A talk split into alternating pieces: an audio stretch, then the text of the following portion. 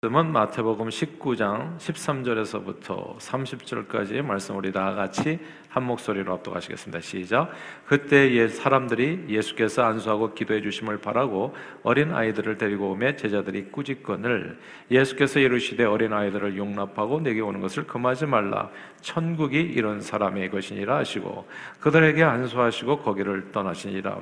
어떤 사람이 죽게 와서 이르되 선생님이여 내가 무슨 선한 일을 하여야 영생을 얻으리까? 예수께서 이르시되 어찌하여 선한 일을 내게 묻느냐? 선한 이는 오직 한 분이시니라. 내가 생명에 들어가려면 계명들을 지키라 이르되 어느 계명이오니까? 예수께서 이르시되 살인하지 말라 가늠하지 말라 도둑질하지 말라 거짓 증거하지 말라. 내 부모를 공경하라. 내 이웃을 내 자신과 같이 사랑하라 하신 것이니라. 그 청년이 이르되 이 모든 것을 내가 지키어 싸운데 아직도 무엇이 부족하니까? 예수께서 이르시되 내가 온전하고자 할진대 가서 내 소유를 팔아 가난한 자 들에게 주라 그리하면 하늘에서 보화가 내게 있으리라 그리고 와서 나를 따르라 하시니 그 청년이 재물이 많음으로 이 말씀을 듣고 근심하며 가니라.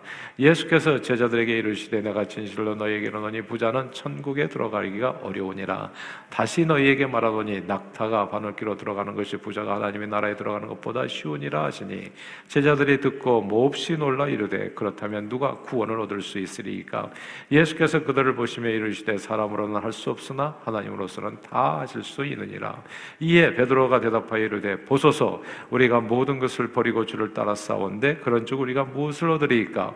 예수께서 이르시되 내가 진실로 너희에게 이르노니 세상에 새롭게 되어 인자가 자기 영광의 보좌에 앉을 때 나를 따르는 너희도 열두 보좌에 앉아 이스라엘 열두 지파를 심판하리라. 또 내 이름을 위하여 집이나 형제나 자매나 부모나 자식이나 전토를 벌인 자마다 여러 배를 받고 또 영생을 상속하리라. 그러나 먼저 된 자로서 나중되고 나중된 자로서 먼저 될 자가 많으니라. 아멘. 이사를 다녀보면 짐 정리가 보통 문제가 아니라는 것을 곧 알게 됩니다. 작은 집에서 큰 집으로 이사 가는 것은 비교적 어렵지 않습니다. 공간이 널널해서요. 별 걱정 없이 현재 내가 가지고 있는 짐들을 여유롭게 취사 선택해서 가져갈 수 있습니다. 별 고민 없이 전부를 가져가서 큰 집에서 짐 정리를 해도 아무 문제가 없습니다. 공간이 넓으니까요.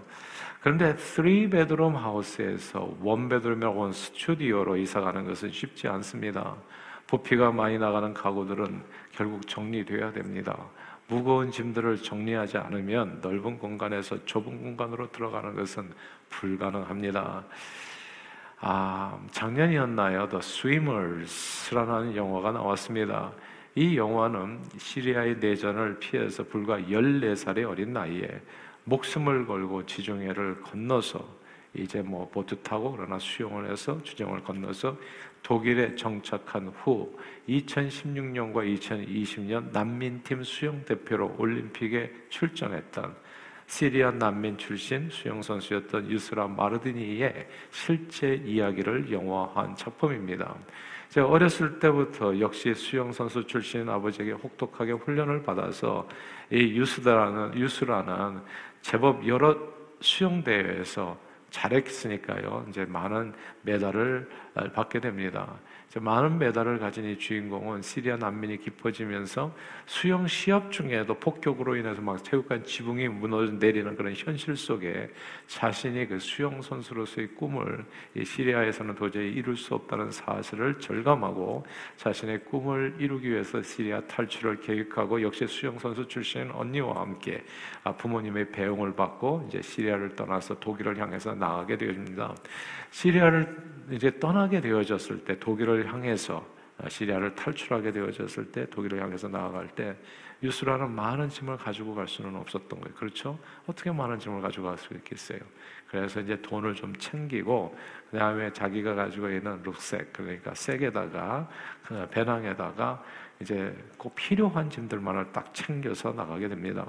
그리고 그 룩색 그 배낭 안에는 자기 유스라가 자기가 수영 유능한 선, 수영 선수라는 것을 증명할 많은 금메달들 있잖아요. 자기가 여러 시합에서 받았던 그 메달들을 갖다가 아주 묵직하지만 아주 소중한 그 메달들을 들고 가는 겁니다. 왜냐하면 그 나라에 가가지고 외국 가가지고 아무도 자기를 믿어주지 않을 수 있잖아요. 그래서 그 메달들을 이제 지고 가게 되는 거예요. 그 배낭에 들어있는 가장 무거운 짐이 이제 그 메달들이었던 겁니다. 자, 이 두 자매는 일단 터키까지는 무사히 도착합니다. 그리고 이제는 터키에서 유럽 대륙으로 넘어가야 되는데 이게 실화예요. 이제 합법적으로는 갈 수 없으니까 결국 이제 난민 보트를 타고 국경 감시병들의 눈을 피해서 이제 지중해를 건너가게 되는 겁니다. 근데 지중해가 이 잔잔한 바다가 아니더라고요. 엄청 험한 바다예요. 근데 이 지중해를 건너는 도중에 이제 부실한 난민 보트에 너무 많은 사람들이 타고 있어가지고 그 무게로 인해 가지고 가다가 이제 이 이, 이 보트가 이제 가라앉기 시작하는 거예요. 그러니까 사람들은 살아남기 위해서 그 보트에서 짐도 별로 없는데 그 별로 없는 짐들 가운데서도 무겁다고 여겨지는 것은 다 버리기 시작합니다. 그 지중해 깊은 바다예요. 유수라도 보니까 다 버리는데 자기도 안 버릴 수가 없잖아요. 그래서 짐에서 챙겨보니까 가장 무거운 게 알고 보니까 메달들이었던 겁니다. 그래서 자기가 유능한 선수였다는 것을 증명할 이 소중한 메달들을 그 지중해 깊은 바다에 목숨을 구하기 위해서 이제 버리게 됩니다. 그리고 악정 고특축에 드디어 그리스 해안에 이제 도착하게 되는 거죠. 자, 이사를 다녀보면 이 짐 정리가 보통이 아니라는 것을 알게 됩니다. 특히 같은 나라 안에서가 아니라 다른 나라로 완전히 이민을 가는 경우, 그리고 이 유스라처럼 진짜 목숨을 걸고 이제 국경을 넘어가요. 환영하지 않은 나라로 가는 경우에서는 정말 이민 가방이 단촐해져야 되는 거예요.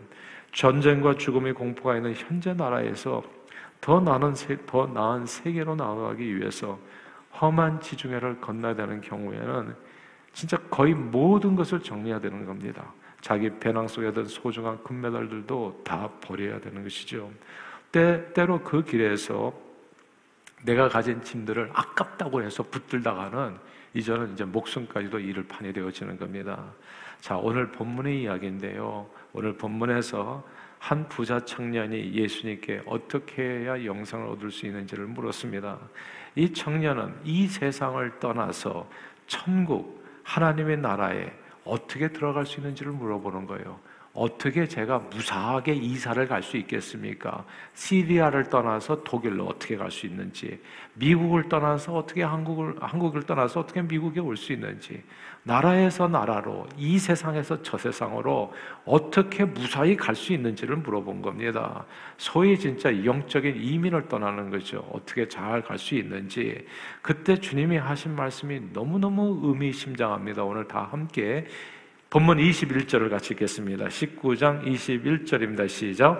예수께서 이르시되 내가 온전하고자 할진대 가서 내 소유를 팔아 가난한 자들에게 주라. 그리하면 하늘에서 보아가 내게 있으리라. 그리고 와서 나를 따르라 하시니 아멘. 내 소유를 팔아 가난한 자에게 주라. 그리고 나를 따르라. 이 구절을 주목해야 됩니다.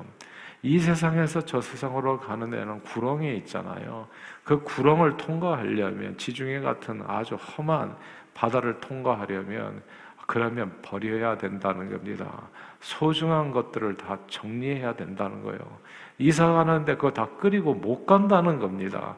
네가 가진 모든 소유를 가난한 자에게 주고 너는 홀홀 단신으로 아주 가벼운 모습으로 나를 따라오라. 그러면 영생에 이르리라는 말씀입니다. 그런데 아마도 이 청년은 매우 가진 것이 많았던 청년인 듯 싶습니다. 소유를 팔고 주님을 따르라는 말에 이 청년은 깊은 고민에 빠졌습니다. 자기가 소유한 그 많은 짐들을 다 정리하고 단촐하게 주님을 따라서 영생을 누리기 위해서 천국으로 이사 가려고 하니까 이게 그 많은 짐들이 자꾸 눈에 밟히는 거예요. 마치 소돔과 고모라성을 혈혈 단신으로 떠나가다가 뒤에 남은 짐들이 너무 아까워서 돌아봤던 롯의 처의 모습처럼 이 청년도 자꾸 뒤를 돌아볼 수밖에 없게 된 겁니다. 그래서 결국은 고민 끝에 주님을 따라 천국 이사를 포기하게 되는 것이죠. 다시 소돔 고모라로 돌아갔던 돌아가려고 했었던 소금 기둥이 되었던 그 롯의 처처럼 이렇게 이 결국 고민 끝에 세상으로 돌아가게 됩니다. 그때 주님이 하신 말씀이 그 유명한 오늘 본문입니다. 낙타 바늘기 이야기예요. 24절 같이 읽겠습니다. 같이 있습니다. 시작. 다시 너희에게 말하노니 낙타가 바늘기로 들어가는 것이 부자가 하나님의 나라에 들어가는 것보다 쉬우니라 하시니 아멘. 여기서 낙타가 바늘기 들어가는 것이 부자가 하나님 나라에 들어가는 것보다 쉽다. 이 구절을 주목해야 됩니다. 낙타는 바늘기에 비교해서 바늘기가 얼마나 작 습니까, 여러분?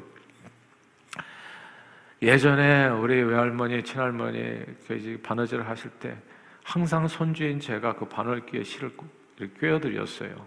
연세가 드시면 이게 이제 노안이 오셔가지고 잘 안 보이잖아요. 이 깨알 같은 바늘기가. 근데 그렇게 보이지 않는 바늘기, 낙타는 어마어마하게 큰 짐승입니다. 당연히 못 들어가죠. 불가능한 겁니다. 그런데 부자가 하나님 나라에 들어가는 것이 그보다 어렵다 이야기하셨어요. 그러면 부자는 하늘 아래 아예 가지 못한다는 말씀이 되는 겁니다. 사실 들어보세요. 내 손에 가득 인생의 메달들을 쥔 상태로 많은 짐들을 끌고 사는 이 부자인 상태로 하늘나라에 들어갈 수 있는 사람은 아무도 없습니다.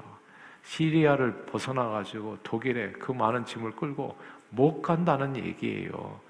다 정리를 해야 됩니다. 근데 이게 천국 들어가는 것은 시리아를 풀어서 독일 들어간 그 비유가 아니죠. 그 정도가 아닙니다. 천국은 이런 거예요. 공술의 공수거 인생입니다. 아무것도 가지고 태어난 것이 없고요. 아무것도 가지고 가지 못하고 죽습니다, 여러분. 이게 중요하니까 다시 반복할게요. 사람은 그 누구나 100%, 100%한 사람도 빠짐없이 아무것도 가지고 태어나지를 못했어요. 금수저, 은수저, 뭐 흙수저 아무도 물고 태어난 사람이 없어요. 그냥 응애 태어나면 그냥 고모가 삶고 그냥 아무것도 없이 그냥 적신으로 온 겁니다. 그리고 죽을 때 아무것도 가지고 가지를 못해요. 은수저 금수 몰고 천국에 간 사람이 없습니다. 이 세상에 어떤 부자도 자기 것을 다 가지고 쥐고 저 세상으로 간 사람이 하나도 없습니다. 아무도 없다고요. 그러므로 예수님께서 보세요. 이 부자 청년에게 하신 말씀을 이어서 해석해 보면 딩동댕 이게 무슨 뜻인지가 낙타 반월기가 무슨 뜻인지가 확실하게 이해가 되어집니다. 이 뜻은 죽을 때는 정말 그 누구도 아무것도 저 세상으로 가지 못하고 이 땅에 다 두고 가야 하는 것이기에 살아 있을 때 네가 지금 부자로 살아 있을 때 네가 가진 재물들을 이웃과 나누면 그 천국에 가서 내게 보아와 상급이 있으리라. 라는 말씀으로 이게 그냥 한 방에 해석이 되어지는 겁니다. 생로병사는 이게 부자가 되지 말라는 뜻이 아니에요, 여러분. 그런 오해를 하면 안 됩니다. 어, 부자가 하늘나라에 못 간다고 그러니까 나는 부자로 사니까 하늘나라 못 가겠네. 이렇게 어리석은 해석을 해서는 안 되는 겁니다. 그럼 아리마대 요셉은 부자였는데 그 사람 천국을 못 갔습니까? 그게 아니라 천국에 갈 때는 어차피 부자로 들어가는 방법이 없다는 거예요. 금수저 하나 못 가지고 간다는 뜻입니다. 그러기에 이 땅에 살아 있는 날 동안에 너희가 가진 모든 것을 팔아서 다 나누고 그리고 천국에 들어오라. 그것이 너희가 이 땅에서 상급받는 그날에 상급받는 지혜로운 삶의 길이라고 하는 그런 의미가 되어지는 겁니다. 생로병사하는 인생길에서 우리가 소유했던 모든 재산과 재물과 소유는 죽을 때 아무것도 가지고 가지 못 합니다. 부자인 채로 자기 물건들을 손에 쥐고 천국에 들어갈 수 있는 사람이 하나도 없습니다. 모두가 다 지중해 바다가 아니라 이 땅에 다 두고 가야 되는 겁니다. 어차피 다 두고 갈 수밖에 없는 인생이라면 어떤 게 지혜로운 삶이겠어요? 너 살아 생전에 네 모든 소유를 팔아서 필요한 사람에게 나누어 주는 것이 누가복음 16장의 불우한 청지기 비유처럼 하나님 앞에 칭찬받을 수 있는 지혜로운 행동이라는 주님의 말씀인 겁니다. 예수님의 제자들은요 살아 생전에 보소서 베드로가 얘기하잖아요. 우리가 모든 것을 버리고 주를 따랐나이다. 그 주를 따랐다는 이 베드로의 말에 주님은 이렇게 이렇게 응답해 주셨습니다. 오늘 본문 말씀인데요. 이번에는 29절 같이 한번 읽어보겠습니다. 29절 있습니다. 시작. 또 내 이름을 위하여 집이나 형제나 자매나 부모나 자식이나 전토를 벌인 자마다 여러 배를 받고 또 영생을 상속하리라. 아멘. 이 말씀을 잘 보세요. 영생을 어찌하면 얻으리까? 라고 하는 질문에 대한 답이 이 안에 들어 있어요. 영생을 상속한다. 어떻게 하면? 이 땅에 사는 날 동안에 네가 가진 모든 소유를 주의 이름을 위해서 다 정리하면 그러면 영생을 상속하게 단촐하게 어차피 어차피 못 가져가 부자는 어차피 못 들어가요. 부자라는 게 조금이라도 재물을 가지고 그 나라에 못 들어간다는 뜻입니다. 지중해 바다를 건너는 것 같은 이 세상 사는 동안에 그러므로 내가 가진 소유를 주님을 위해서 버린 자, 나누어 준 자, 하나님의 영광을 위해서 사용한 자는 여러 배를 받고 낙타가 바늘길을 통과하듯이 너끈하게 영생을 상속받게 된다는 주님의 축복의 말씀입니다. 이사를 해보세요. 가장 큰 고민은 짐, 짐 정리에 있습니다. 무엇을 붙들고 무엇을 버려야 하는가? 이게 큰 문제잖아요. 작은 집에서 큰 집으로 이사 가는 건 별로 어렵지 않지만 그러나 큰 집에서 작은 집으로 이사할 때는 거의 많은 짐들을 버리거나 나눠줘야 됩니다. 그러나 이면은 또 다른 문제입니다. 시리아 난민처럼 지옥 같은 현 세상을 떠나서 더 좋은 나라로 가는 것은 바늘길을 통과하는 것처럼 정말 어렵습니다. 낙타가 바늘길을 통과하듯이 정말 거의 모든 것을 버려야 됩니다. 그런데 그 낙타가 바늘길을 어찌어찌 통과하는 것처럼 시리아 난민 출신 그 스위머들은 독일까지 이르렀어요. 죽을 고비를 넘겨서. 그런데 그보다 어려운 것이 뭐냐면 이 세상에서 저 세상으로 들어가는 그 이민길입니다. 그거는 그냥 안 돼요. 한 개도 못 가져가요.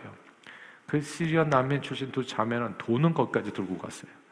근데 돈도 못 가져가는 것이 이 세상에서 저 세상으로 가는 이민길입니다. 무엇이나 붙들고 사는 부자는 그날에 아무도 아무도 못 들어가요. 그날에는 아무것도 가지고 갈 수 없습니다. 그러므로 어차피 천국에는 그 누구도 아무것도 가지고 갈 수 없기에 천국의 소망을 갖고 사는 사람들은 이 땅에 사는 날 동안에 주님의 이름을 위해서 자기가 가진 모든 소유를 건강과 물질과 재능과 소유를 다 사용해서 천국에 보아 쌓는 삶이 지혜로운 삶이라고 주님은 지금 웅변적으로 우리에게 선포해서 알려주시는 겁니다. 미국에서요, 우리 한국 분들은 이런 거 잘 못하시는데 아마 한국 분들도 앞으로 하게 되리라 생각해요. 저에게는 작은 꿈이 있어요. 이 땅에 사는 날 동안에 내 재산을 다 정리하는, 뭐 재산도 많지 않지만 깡그리 다 정리하고 천국에 홀홀 잘 들어가는 거. 요 바늘기 통과가 아니라 어차피 못 가니까 아, 아무 공술의 공수거 인생이니까 공수거로 들어가는 거. 어차피 그 길로 가는 건데 이 땅에 사는 날 동안 가진 거를 어떻게 잘 정리하는 거. 완전히 깡그리 다 잘 정리하는 거. 이게 꿈이에요. 근데 이 꿈이라고도 얘기할 수 없는 게 제가 미국 사람들 이 CNM의 교단에 들어와 가지고 제가 정말 감동받은 게 있어요. 아, 이 미국인들은 이거 벌써 신앙이 깊은 사람들 이거 다 하고 있더라고요. 죽기 전에 자기 재산 목록을 다 적어놓고 그걸 다 정리하는 레거시로 정리하는 거예요. 우리 CNM의 교단이 지금까지 선교에 돈이 부족하지가 않았어요. 돈이 항상 이렇게 헌금하는 건 부족한데 나중에 보면 항상 넘쳐요. 그래서 어떻게 이런 일이 벌어지는가 봤더니 그 비결이 사람들이 죽을 때 다 트러스트를 만들어 놓은 거예요. 내가 죽으면 내 집, 모든 재산을 다 주님의 이름을 위해서, 선교를 위해서 다 사용해 주십시오. 그래가지고 그, 그게 많은 거예요. 막 100만 불, 200만 불 죽을 때 그렇게 다 모든 것을 선교비로 다 주님 앞에 바치고 가는 거예요. 갈 때는 어차피 다 털고 가는 거니까. 근데 터는데 어떤 방식으로 터느냐가 중요하죠. 살아 생전에, 살아 생전에 털어야 되거든요. 살아 생전에 그렇게 털더라고요. 모든 것을. 자식들에게 남겨줄 수도 있어요. 그러면 자칫 잘못하면 자식들이 그거 가지고 또 싸우죠. 예, 서로. 조금이라도 더 잘 먹고 잘 살겠다고. 예. 근데 그게 아니라 주님 앞에 다 털어버리는 거예요. 하나님께서는 또 자식들에게 나눠줄 거 있으면 생전에 미리 다 나눠주고, 그리고 다 하나님 앞에 나중에는 깡그리 다 털고 가는 겁니다. 이걸 내가 보면서, 야, 한국에서는 별로 이런 모습 많이 못 봤거든요. 다 대부분이 부모가 자식에게 남겨주는 건데 이런 모습을 보면서 오늘 이 낙타와 바늘기가 생각나는 겁니다. 낙타는 바늘기를 통과하지 못해요. 그보다 어려운 것이 뭔가 들고서 천국 나라에 들어가는 겁니다. 그건 불가능하다는 거예요. 부자인 상태로 천국에 못 들어가요. 다 공수 거입니다. 그냥 빈손으로 가는 거라고요. 아무것도 가지 못해요. 그러므로 이 땅에 사는 날 동안에 주님의 주님, 주님의 이름을 위해서 자기가 가진 모든 소유를 지혜롭게 사용하는 저와 여러분들 되기를 바래요. 저는 지금도 제가 너무 감사한 게 저희 어머니께서 오래전에 1970년대 초에 아 교회 건축이 있다고 그러니까 그냥 그때 진짜 어렵게 살았거든요. 우리 사골세 방에서. 그래서 그냥 안 먹고 안 쓰고 해가지고 돈을 모으셨어요. 40만 원을 모았습니다. 그때 그거 가지고 집을 샀었어요. 70년대 초에 기억나실지 모르겠습니다만. 근데 그거를 갖다가 그냥 성전 건축에서 투척을 해버리더라고요. 제가 우리가 우리 아버님도 그렇고 진짜 길길이 뛰었죠. 예, 이런 어리석은 바보 같은 짓이 어딨냐고. 예. 우리는 한동안 어렵게 살았어요. 근데 제가 제 삶을 들여서 웅변적으로 말씀드릴 수 있는 것은 그 후 얼마 지나지 않아서 정말 하나님께서 2천만 원짜리 집을 줬어요. 그 집값이 1979년인가 어마어마하게 뛰었던 때가 있어요, 한국에. 근데 그 전에 우리가 살짝 사고 사자마자 그게 2천만 원을 뛰더라고. 예. 이게 여기 얘기한 것처럼 예수님의 말씀 하나도 틀린 게 없어요. 문제는 요는 뭐냐면 살아 있을 때 나눠야 된다. 살아 있을 때 눈을 감고 나면은 이미 늦은 거예요. 그러면 천국에 어떻게 가겠냐고요. 영생의 축복을 어떻게 누리겠냐고요. 오늘 본문은 확실하게 우리가 어떻게 살아야 되는지를 얘기해 줍니다. 이 땅에 사는 날 동안에 주님의 이름을 위하여 자기 가진 소유를 지혜롭게 사용하심으로 하나님의 축복을 여러 배 받고 영생을 성숙받는 저와 여러분들이 다 되시기를 주 이름으로 축원합니다. 기도하겠습니다. 하나님 아버지 낙타가 이렇게 통과하는 것이 불가능하듯 내가 가진 것 무엇 하나 가지고 천국에 들어갈 수 있는 방법이 없다는 사실을 다시금 깨닫게 해주심을 감사하고 이 땅에 사는 날 동안에 천국의 소망 가운데 내 소유를 주님의 영광을 위해 모두 사용하게 하시어 여러 배의 축복을 받고 영생을 상속하는 저희 모두가 되도록 저희 심령을 인도해 주옵소서 예수 그리스도 이름으로 기도합니다. 아멘.